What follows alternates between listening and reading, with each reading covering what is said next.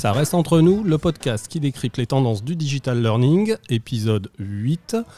Aujourd'hui, on va tout vous dire à propos des data et pour cela, eh bien, j'ai le plaisir de recevoir Anne-Sophie Jimenez.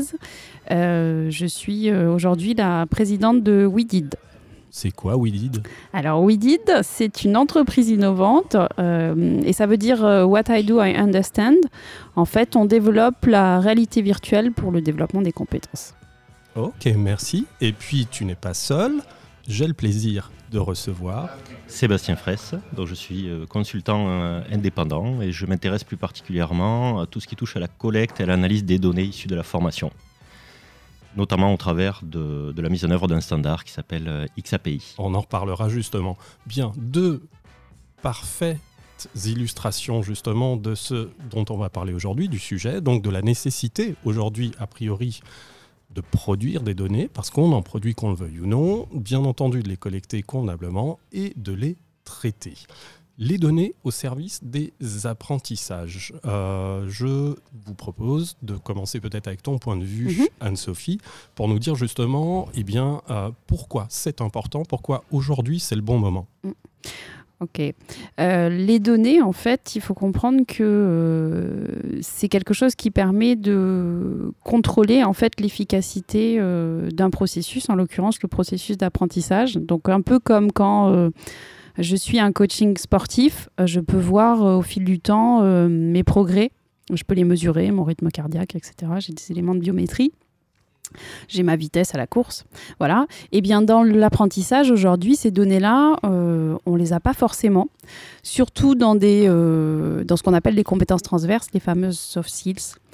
Et vraiment, si on veut arriver à séduire l'apprenant, à faire en sorte que euh, finalement se développe euh, l'apprentissage tout au long de la vie dont on parle beaucoup aujourd'hui, et bien en fait ça repose essentiellement sur euh, la mise en valeur et l'exploitation des données d'apprentissage. Et aujourd'hui, on en produit, mais on ne s'est pas encore massivement, en tout cas engagé, dans leur collecte et leur analyse manifestement. Oui, tout à fait. Bah, de toute façon, tout processus humain engendre des données. Voilà, ça c'est évident.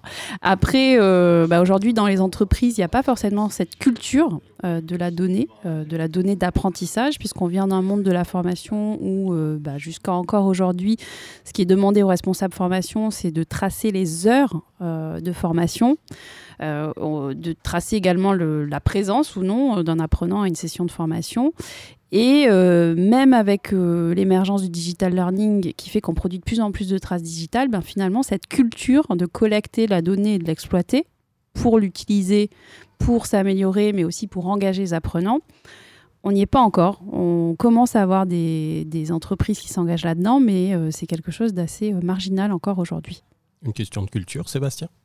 Oui, tout à fait, une question de culture et puis une question de priorité. Aujourd'hui, je crois qu'il y a énormément d'entreprises qui sont encore focalisées sur le fait de devoir euh, développer leur offre de formation, d'investir dans les contenus, investir dans une plateforme et euh, finalement eh bien, euh, passer du temps à mesurer l'efficacité de la formation, à collecter des données par rapport à cette efficacité, mais ça passe pour le moment, pour certains, au second plan. Mais c'est en train de changer. Moi, je vois de plus en plus d'acteurs qui euh, par le biais de l'innovation, par exemple, vont euh, tester différentes démarches, différentes initiatives et euh, en innovant en, formation, eh bien, vont vouloir justement tester les, résultats et l'impact de ces innovations et dans, dans cette perspective-là, mettre d'emblée, dès le départ, imagine une utilisation données. C'est quand même assez surprenant. Tu disais justement qu'ils pouvaient se consacrer à, bâtir leur offre et en particulier à mettre en place un des, dispositifs majeurs hein, de ces initiatives-là, c'est la plateforme. C'est quand même assez surprenant que les plateformes, justement, ne soient pas déjà adaptées à, l'analyse des données, puisqu'on le disait à l'instant, en fait, on en produit. Quoi que l'on fasse, on en produit. Et, et aujourd'hui, on n'exploite même pas celles qu'on pourrait produire, et en tout cas noter, identifier, relever, ne serait-ce qu'avec SCORM, par exemple. Oui, alors les, plateformes euh, évoluent de ce côté-là hein, et énormément de plateformes aujourd'hui ont de très bonnes capacités d'analyse de données. Simplement, il y a quelque chose qui est en train de changer, c'est que euh, historiquement, l'intégralité de la formation digitale passait par la plateforme LRS. LMS, pardon. Mmh. Euh, c'est un lapsus révélateur, on l'expliquera peut-être plus tard, mais de plus en plus, aujourd'hui, la formation digitale, elle se passe aussi à l'extérieur de la plateforme LMS. Euh, on voit de plus en plus d'entreprises qui lancent à côté de la plateforme LMS des initiatives de MOOC, qui vont lancer des plateformes de partage de contenu, qui vont lancer des serious games, qui vont lancer des, applis mobiles, etc. Tout ça n'est pas nécessairement connecté au LMS. Donc le LMS reste un élément essentiel du dispositif mais n'est pas nécessairement le dispositif dans son intégralité. Euh, donc on se trouve finalement face aujourd'hui plus à une notion d'écosystème. On a plusieurs systèmes qui cohabitent et qui forment vraiment une solution pédagogique, et donc on a des données qui sont générées à de multiples points, par de multiples systèmes. À un moment donné, il faut pouvoir collecter l'ensemble de ces données et les recentraliser pour pouvoir les analyser, les croiser, avoir une image globale de ce qui se passe dans l'information. Ça devient quand même assez pas urgent, mais enfin j'ai failli dire urgent euh, d'y aller ou en tout cas de se, préoccuper de ça. Tu évoquais plusieurs points tout à l'heure et en particulier les soft skills, Anne-Sophie. Mm. Euh, il n'y a pas urgence finalement à y aller? Pour moi, il y a une. Euh, alors, je ne sais pas si c'est euh, une urgence, mais ça devrait être en tout cas une priorité, euh, pour les DRH et les responsables de formation parce que, comme le disait Sébastien, maintenant les gens se forment où ils veulent, quand ils veulent. et même en dehors de l'entreprise, d'ailleurs, ils développent des compétences qui ne sont pas forcément les compétences qu'ils utilisent dans leur poste actuel. Donc, ça, c'est un premier point. Il y a une explosion de l'offre de learning. Il y a aussi également une, obsolescence beaucoup plus rapide des compétences et, en et, aussi l'émergence des soft skills qui fait que euh, bah, aujourd'hui pour un DRH, euh, bien peu de DRH peuvent dire je maîtrise mon portefeuille de compétences. Or, euh, la maîtrise du portefeuille de compétences, le fait de le gérer finalement comme on gère un actif financier, euh, ça va devenir de plus en plus crucial puisque euh, on sait que demain, ce qui fera la différence entre, entre des entreprises, c'est en fait le capital humain. C'est la capacité à recruter les meilleurs, à développer leurs compétences et à exploiter le potentiel de chacun. Et sans mesurer, sans avoir les données pour le faire, ben, en fait, aujourd'hui, les DRH, ils sont à l'aveugle comme un capitaine de navire qui serait dans le brouillard. Donc oui, ça devient une priorité euh, essentielle et ça devient aussi une priorité pour engager les apprenants dans l'acte d'apprentissage, puisque euh, bah, on sait bien que quand on fait quelque chose et qu'on n'arrive pas à percevoir si c'est efficace ou non, bah, en fait on décroche. Très bien. Un point à ajouter ou, Oui, ouais, tout à fait. J'adhère complètement à ta, dernière phrase. Euh, si on s'intéresse aux apprenants, quand on fait de la formation, c'est important de collecter des données, puisque c'est le seul moyen mm. De comprendre leur réaction par rapport à ce qu'on va leur soumettre, par rapport au contenu qu'on va leur pousser. De les connaître. C'est le, voilà. Si on a envie de connaître les apprenants, ce qui paraît quand même un prérequis un minimum quand on fait de la formation, eh bien, les données servent à ça. Elles servent à mieux comprendre, à mieux connaître les apprenants. C'est bien ce que, ce que j'espérais qu'on, que l'on dise, c'est-à-dire véritablement en fait recentrer. Euh, c'est un thème qui, qui m'est un peu cher. Euh, en ce moment, on en reparlait encore cette semaine avec quelques confrères. C'est, euh, on est en train de passer justement de l'époque du contenu, ou en tout cas de nos dispositifs mm. très centrés contenu, c'est-à-dire que toute l'offre et puis tous les acteurs étaient très orientés contenu. Aujourd'hui, on s'intéresse à cette donnée, pardon, euh, de le dire comme ça, euh, au facteur humain, en quelque sorte, et à l'apprenant. Et puis, on a évoqué justement le fait de les connaître, en, essayant aussi de connaître ces, euh, ces apprenants. Il faut s'intéresser à ce à quoi on ne s'intéresse que très peu, voire pas du tout. Ce sont ce que l'on appelle les apprentissages informels. C'est ce que l'on appelle aussi les apprentissages entre pairs. Et à partir de ça, une fois qu'on aura collecté ces données-là, on pourra aussi aller pluguer justement un dispositif capable de, répondre à des besoins qui soient peut-être encore plus proches des besoins réels, des mm. besoins enfin, pragmatiques, besoins de terrain, mm. et pas être uniquement, encore une fois, de la donner, par exemple, au service de formation qui serait descendante. Là-dessus, tu as des, exemples euh, de, soit de démarches qui peuvent être opérées, soit, en tout cas d'expressions qui viendraient un peu de, des rencontres que tu fais, Sébastien? Ah oui, euh, tu faisais une dissociation entre l'apprentissage, on va dire, formel et puis l'apprentissage informel. Il y a une autre manière de dissocier les choses. Euh, dans un cursus, très souvent, on a une phase d'apprentissage théorique et puis une phase d'apprentissage pratique. Quand on fait l'apprentissage pratique, alors l'apprentissage théorique, on sait bien le gérer, on a des plateformes pour ça, on a des moyens assez classiques pour ça. L'apprentissage pratique, eh bien souvent, on part sur le terrain. Euh, on est parfois dans des environnements qui au départ ne sont pas digitalisés. Et donc, par définition, on ne peut pas capter de données sur cette, sur cette partie-là de la formation, alors qu'on aurait envie d'avoir l'image vraiment globale d'un cursus de formation. Mais aujourd'hui, il existe des solutions pour introduire du digital sur la partie euh, formation pratique, que ça soit eh bien tout simplement équiper des instructeurs avec des tablettes et des applis qui vont leur permettre de saisir des données sur ce que font les apprenants, ou bien pourquoi pas passer à des technologies type euh, réalité virtuelle qui justement permettent de se projeter dans un environnement euh, de formation pratique. On va justement commencer un peu à, à faire rejoindre vos activités euh, en évoquant justement le besoin que la réalité peut avoir, euh, la réalité virtuelle peut avoir justement de recevoir des données, euh, d'en produire et puis évidemment de les traiter. On, fait ce petit glissement, si vous le voulez bien, bah, en nommant ce qui aujourd'hui est le sujet donné dans, dans le digital learning qu'on appelle XAPI tu en es spécialiste, Sébastien. Là, ça va être à toi de jouer. On te... XAPI, c'est quoi? Je vais essayer de l'expliquer simplement. C'est un standard qui a à peu près 5 euh, ans aujourd'hui et qui permet, bah, il facilite la collecte de données dans ce sens où euh, il permet d'avoir un format de données relativement homogène, quelle que soit la provenance de ces données.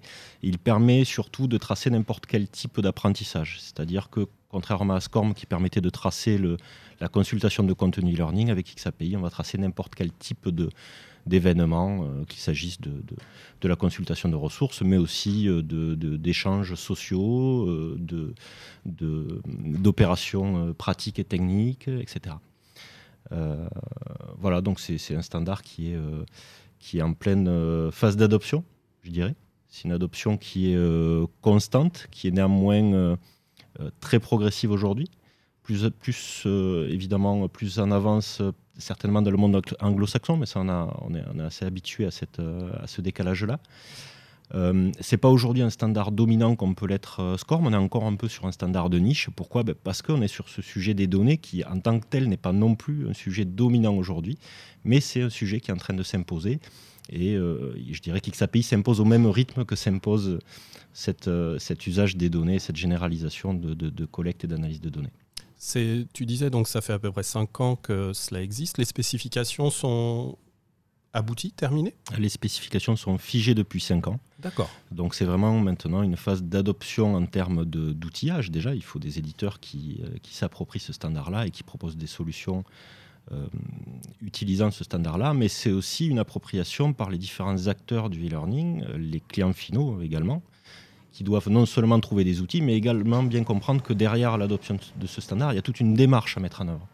Qui n'est pas une démarche spécifique à XAPI, mais qui est une démarche spécifique à tout projet dans lequel on souhaite collecter et exploiter de la donnée. Voilà, donc il faut se poser des questions en amont sur ce que l'on veut, sur ce que l'on veut mesurer, s'assurer que l'on ait les bonnes données, qu'elles soient tracées, qu'elles soient stockées correctement et qu'on puisse ensuite les traiter, en faire quelque chose et puis itérer comme ça de fil en aiguille, de manière très euh, cyclique finalement, améliorer un dispositif, générer de nouvelles données, etc.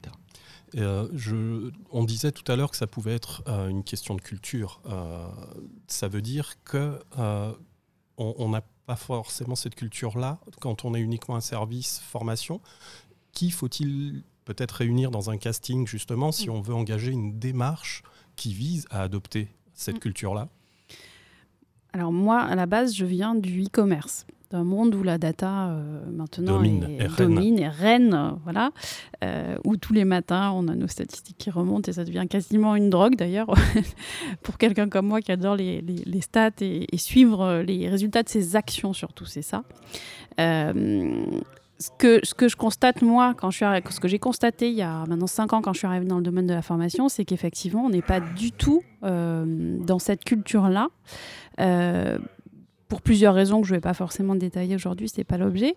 Euh, mais euh, ce qui est rassurant, c'est qu'il il y a quand même une tendance, comme le disait Sébastien, à mieux comprendre comment je peux engager mes apprenants. Et je pense que c'est par là que ça va se faire. C'est-à-dire qu'il y a une compréhension qu'aujourd'hui, euh, on est dans un monde où euh, bah, finalement c'est le client qui a la main, c'est l'apprenant qui décide où il apprend. Donc pour le séduire, pour l'engager, il va falloir lui apporter une plus-value. Cette plus-value, euh, les responsables formation peuvent lui apporter en le guidant dans ses apprentissages, en lui montrant, en lui prenant la main, et il peut le faire uniquement en utilisant les, les datas. Donc finalement, on va passer, ce que, je constate moi aujourd'hui dans le monde de la formation, c'est qu'on est en train de passer d'un monde où on était sur de la transaction finalement. Je produis une offre, elle est consommée ou pas, et quelque part ou pas, enfin je m'en fiche un peu d'ailleurs qu'elle soit consommée ou pas, à un monde du dialogue. C'est-à-dire que maintenant, comme tu l'évoques, il y a de l'apprentissage entre pairs, euh, on n'est plus dans un truc descendant. Et donc, mesurer finalement euh, une conversation, c'est beaucoup plus difficile que mesurer une transaction. Et c'est là où XAPI est vraiment un standard euh, d'avenir. Enfin, moi, c'est celui qu'il faudrait qu'il s'impose. Pourquoi? Parce qu'en fait, il n'est pas dépendant d'un contenu ou d'un format. Et donc, du coup, il va permettre de vraiment s'adapter à euh, la conversation d'apprentissage, à ce dialogue qui doit s'instaurer entre euh, euh, le monde, enfin, les, formateurs et puis les apprenants.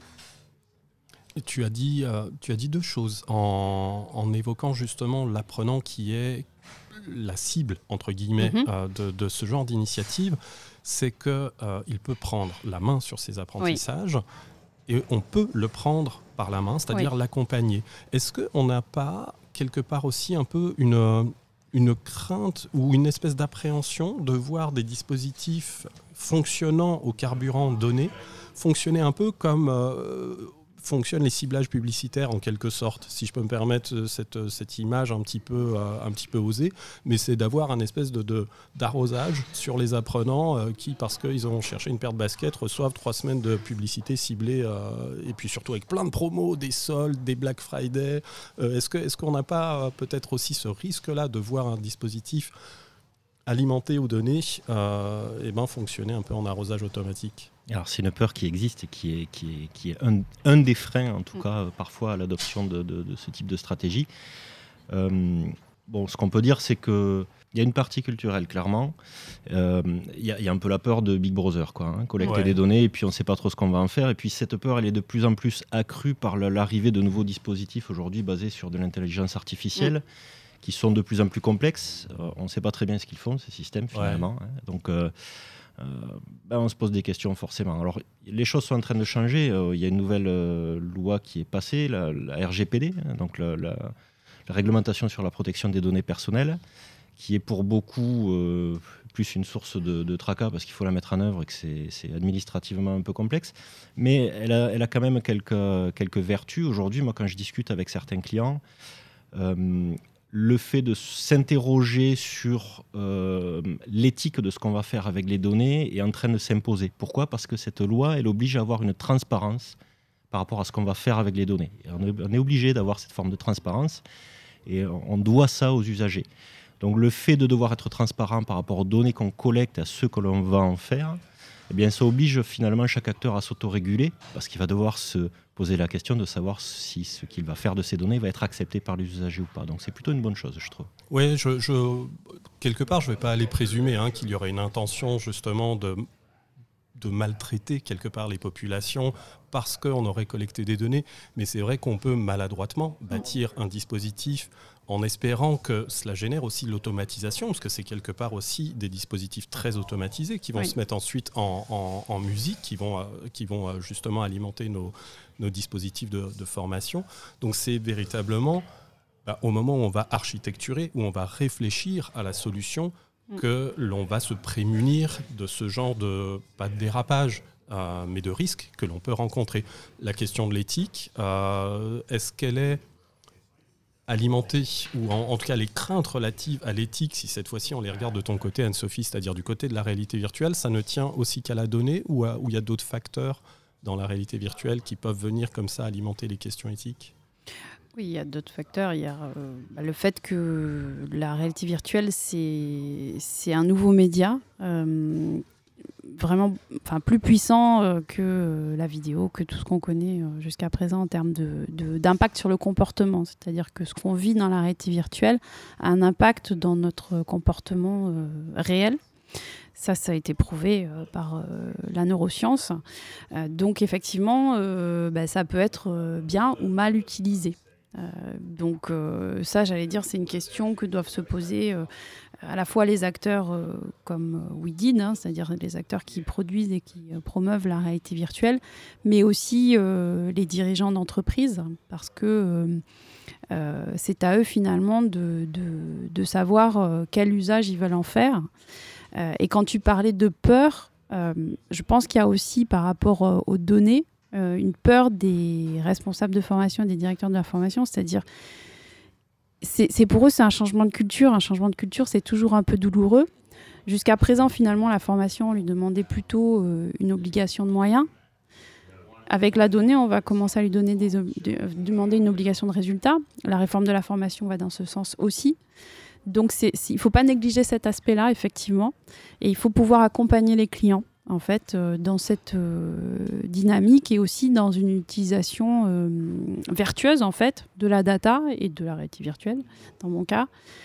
et, l'avantage, c'est que, comme le disait Sébastien, on a quand même du, on a quand même des retours par rapport à ce qui s'est passé justement dans le e-commerce, par exemple, ou sur les réseaux sociaux.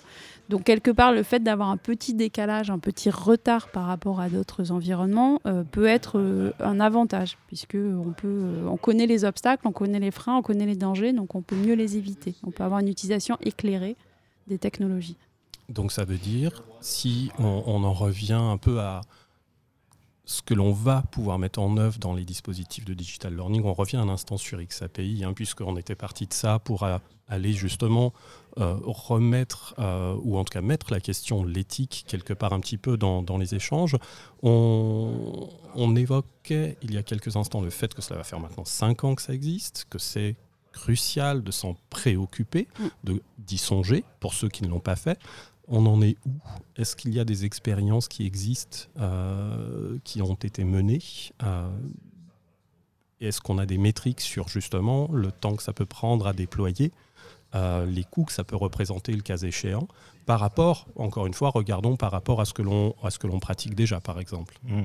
Alors, sur le coup, c'est assez dur de, poser des chiffres, mais moi j'aime bien faire la comparaison par rapport effectivement à des, des, chiffres que l'on connaît. Euh, quand un client se pose la question de savoir si euh, euh, avoir des métriques sur ce qu'il a produit en termes de contenu et, coûteux ou pas, et hors budget ou pas, ben, il faut quand même mettre les choses en perspective. Les entreprises aujourd'hui investissent énormément dans la production de contenu, ça représente des sommes considérables. Donc si vous prenez ne serait-ce que 5% de ces sommes-là et que vous l'investissez dans des systèmes d'analyse, vous allez en tirer un bénéfice, une connaissance qui va permettre d'améliorer euh, l'offre et donc vous aurez un retour sur investissement qui se fera d'une manière ou d'une autre.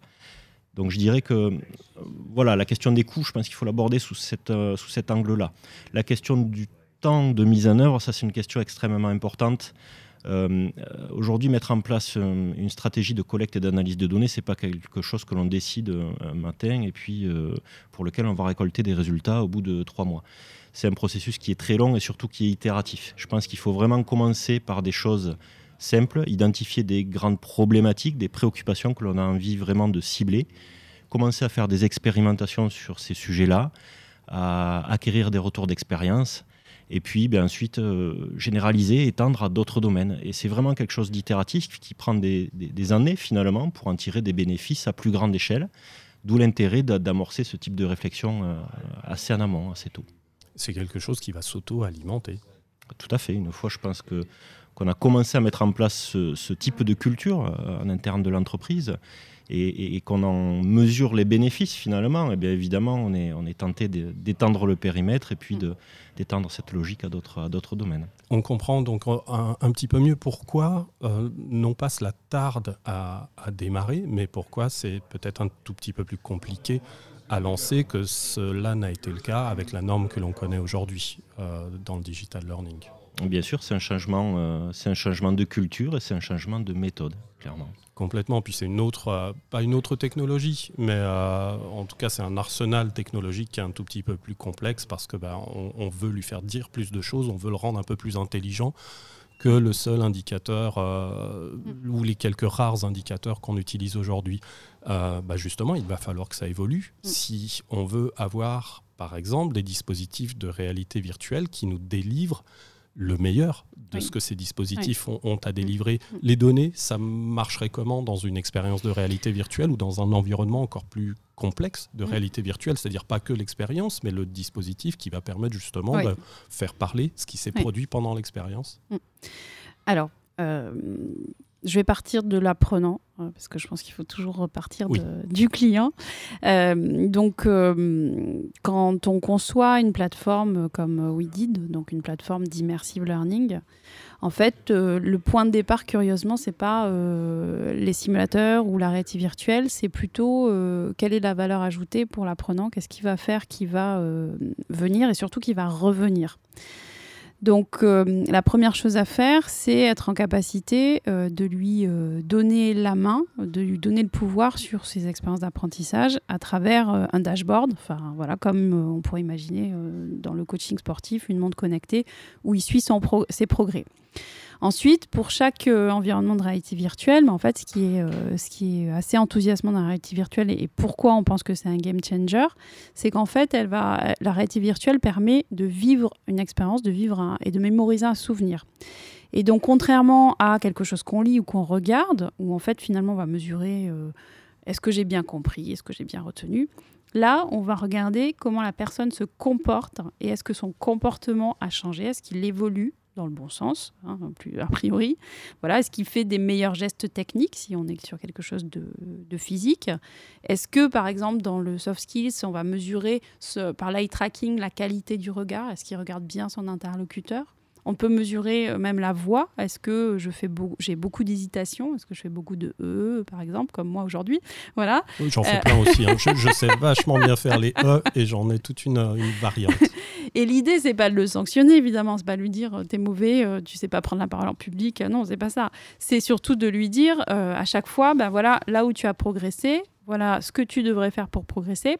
Et en fait, la réalité virtuelle donne un éventail de traces euh, qu'on n'avait pas jusqu'à présent. Euh, comme le disait Sébastien tout à l'heure, oui, effectivement, on l'avait, mais euh, par la présence d'une personne qui était la personne qui évaluait, qui regardait, et qui reste quelqu'un de précieux hein, d'ailleurs.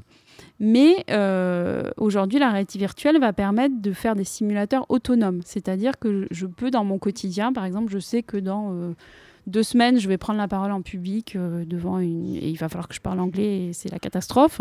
Et bien là, je vais pouvoir m'entraîner je vais mettre mon casque et je vais pouvoir m'entraîner, m'entraîner m'entraîner encore. Et à un moment donné, bien sûr, euh, demander à un expert de me coacher et de me donner euh, son point de vue. Mais, euh, mais c'est quelque chose de vraiment innovant parce que ça va être inséré dans mon quotidien, en fait. Le, fait de pratiquer, tout comme je pratique la course à pied, bah, je vais pratiquer la prise de parole, la négociation, voilà. Et la donnée, bah, en fait, la donnée, c'est ce qui va faire que je vais revenir. Je vais avoir envie de continuer à m'entraîner. Voilà, donc c'est pour ça que c'est précieux, c'est parce qu'il y a dans la réalité virtuelle, il y a beaucoup de données à collecter, il y a beaucoup de données à exploiter et à rendre intelligibles auprès de l'apprenant, et c'est ça qui va faire que en fait, on va devenir tous apprenants tout au long de notre vie. On va cartographier les apprentissages. Exactement. C'est est-ce que finalement euh, XAPI ou euh, les données, pardon, de, nommer que XAPI, euh, puisque finalement tu, tu, as évoqué beaucoup de choses. Euh, ne serait-ce que ce qu'une expérience de réalité virtuelle peut produire. Tu as mhm. évoqué le fait qu'on puisse suivre justement le mouvement des yeux, par exemple. On, a des casques qui commencent justement à mhm. le permettre, et puis ils vont, ils vont évidemment se généraliser de plus en plus parce que bah, l'œil est un, quelque part une espèce d'interface d'interaction également. Exactement. Euh, mm. Est-ce que finalement, euh, ce genre de dispositif qu'on a un peu décrit, ce ne sont pas des dispositifs qui seraient dédiés à des systèmes aussi finalement complexes d'apprentissage que ce que l'on vient d'entendre décrire par Anne-Sophie. Est-ce que c'est pas aussi, au-delà euh, de ce que l'on disait, un changement de culture, euh, c'est aussi un, changement dans l'approche de la formation, dans la production de contenu de formation, dans la création de dispositifs? Parce que euh, je, vais, je vais faire mon, mon intéressant à propos de réalité virtuelle un instant mais c'est du jamais vu en formation digitale. Mm. C'est un changement de paradigme mm. absolument complet. C'est quelque chose que l'on n'a jamais fait, que l'on n'a jamais vu. Mm. C'est permettre, tu l'as dit, à l'apprenant de vivre véritablement son apprentissage. Et puis, euh, tu l'as également dit, c'est-à-dire que ce qu'il va vivre pendant son apprentissage, ça tend de plus en plus à être démontré par, euh, par la science. Ça s'inscrit non pas euh, tout simplement dans la mémoire, comme lorsque j'apprends depuis, depuis des décennies, mais ça va s'inscrire véritablement comme un souvenir. Ça touche des aires du cerveau différentes, en fait. D'où les problèmes d'éthique qu'on a pu évoquer. Exactement. Est-ce que, Sébastien, euh, il ne faut pas alors qu'on ait des dispositifs euh, aussi ambitieux pour déployer justement, pour se dire que c'est le bon moment de réfléchir aux données et de les déployer Ou est-ce que finalement, non, c'est euh, parfaitement adapté même à ce que l'on fait déjà au quotidien? On a, on a évoqué la multiplicité des dispositifs qu'on peut avoir sous la main. Hein. Ça peut être du, e-learning avec une plateforme, avec une expérience certes de VR, du mobile learning, des recherches sur le web. Euh, c'est ça aussi, c'est ambitieux finalement. Euh, oui, tout à fait, c'est adapté euh, à différents niveaux d'ambition. je pense que déjà avec ce, que les entreprises font aujourd'hui, il y a déjà des moyens simples de mettre en œuvre des stratégies d'exploitation des données qui peuvent leur apporter des résultats assez rapidement. et par ailleurs, bien évidemment, on a des nouveaux dispositifs qui se développent, qui sont beaucoup plus complexes, beaucoup plus évolués, qui, eux, nécessitent d'intégrer cette notion de données dès la conception des dispositifs, parce qu'on sait que euh, la génération de ces données va alimenter finalement ce, système, va, être vraiment une source de fonctionnement du système. Et donc là, on est vraiment dans l'anticipation de l'usage des données dès la conception du dispositif, contrairement à ce qu'on peut avoir peut-être aujourd'hui dans, mm. les dispositifs existants. en synthèse, hein, on l'a finalement, on en a fait euh, pas, le tour parce que ça pourrait durer vraiment longtemps, euh, le fait de discuter justement des données puis, euh, et puis des initiatives qui existent dans, nos métiers. Mais on, le voit, c'est quelque chose qu'il faut évidemment largement préparer. Préparer, c'est-à-dire qu'il faut peut-être déjà savoir ce que l'on veut obtenir. donc en, termes de préparation, il faut aussi être capable de se projeter dans ce que l'on veut obtenir, mais il faut être capable aussi de se projeter dans l'autonomie mm du dispositif, c'est-à-dire de savoir comment il va être intelligent, d'où le fait qu'on puisse aussi avoir des petits retards à adoption. Euh, du fait qu'il bah, faut s'organiser en conséquence, euh, faut avoir les idées claires sur le sujet, et ça veut dire que contrairement à la norme que l'on connaît aujourd'hui sur le marché, il suffit pas de brancher le truc, ça marche pas tout seul. Oui, tout à fait, c'est vraiment une, nouvelle compétence à acquérir euh, pour les concepteurs de ces dispositifs-là. Euh, c'est pas simplement imaginer l'information que l'on souhaite transmettre, c'est vraiment imaginer tous ces cycles d'échange entre le système qu'on développe, les retours d'informations que l'on va récolter depuis l'apprenant.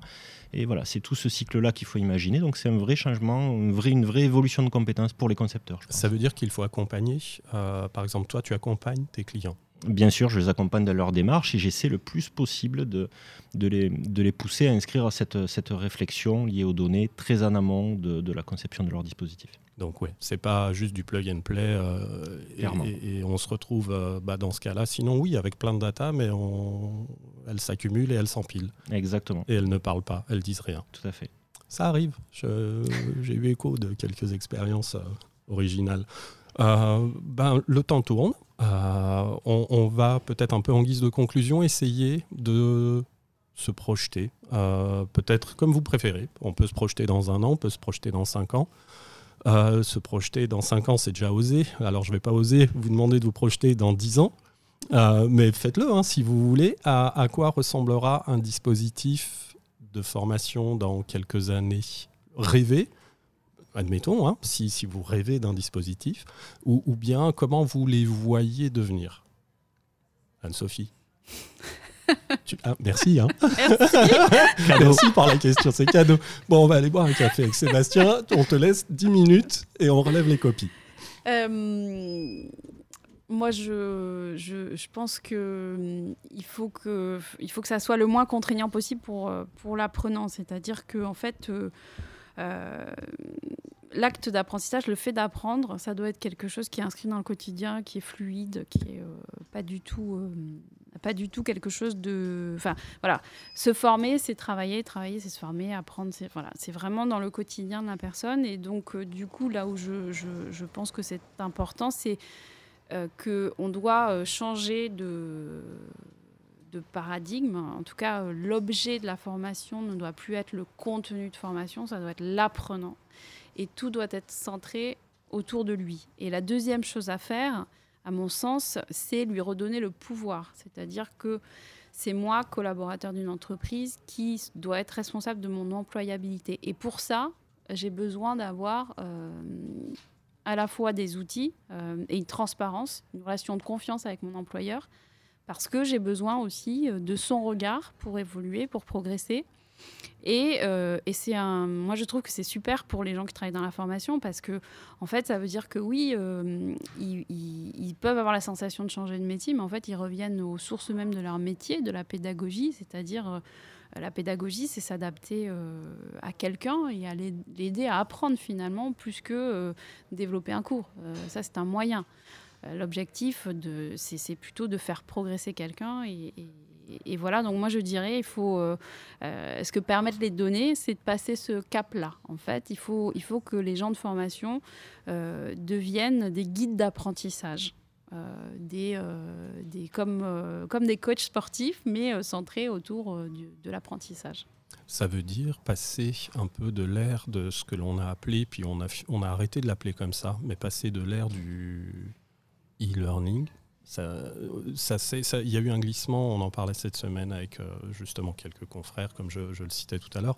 On, a évoqué en fait le glissement, euh, entre autres sémantique, de l'expression e-learning, qui était la description finalement d'une vaste activité, voire d'un mhm. marché. Et puis, euh, ça a tout simplement pris le sens de production, d'une modalité de production de contenu, mais c'est révélateur en fait. C'est représentatif d'une époque qui était centrée contenu et qui doit véritablement, et puis à la faveur justement peut-être que les données permettront d'orchestrer ça, mais passer à l'époque de justement de l'apprenant et de réinjecter un peu plus de prise en considération du facteur humain justement dans, dans, les dispositifs. Tu les vois comment toi les dispositifs Sébastien euh, De la bah, même manière ou... Moi je crois que les données, avant même de transformer la formation, elles sont déjà en train de transformer la manière dont les gens travaillent.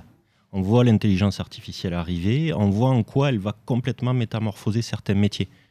Euh, à partir du moment où la manière de travailler change, évidemment, la manière de se former va changer. Je vais prendre un exemple. J'espère qu'il n'y a pas de médecin qui nous écoute aujourd'hui, mais quelqu'un qui a fait des études de médecine, qui a par exemple, qui s'est formé pendant 8 ans, je crois, hein, c'est à peu près la durée pour se former pour être médecin. Euh, aujourd'hui, il est à peu près le seul euh, responsable lorsqu'il pose un diagnostic sur lorsqu'il reçoit un patient. Demain, il sera très certainement assisté par un système d'intelligence artificielle qui, lui, va s'appuyer sur des données beaucoup plus massives et donc aura peut-être un, niveau de fiabilité euh, supérieur. Pour autant, le médecin, il garde son utilité. Simplement, sa fonction va se déplacer. Il va jouer peut-être un rôle euh, différent sur le plan humain, sur le plan de l'accompagnement psychologique. Il va servir aussi peut-être à modérer le système d'intelligence artificielle, à le pondérer, etc. Donc son métier se transforme. Et peut-être qu'il aura plus besoin de se former euh, 8 ans. Et peut-être qu'à l'inverse, il aura besoin de formation euh, plus régulièrement euh, pour pouvoir exercer sa, fonction au quotidien. Donc finalement, euh, je pense que oui, la formation, ça va être plus, de plus en plus quelque chose d'intégré au quotidien.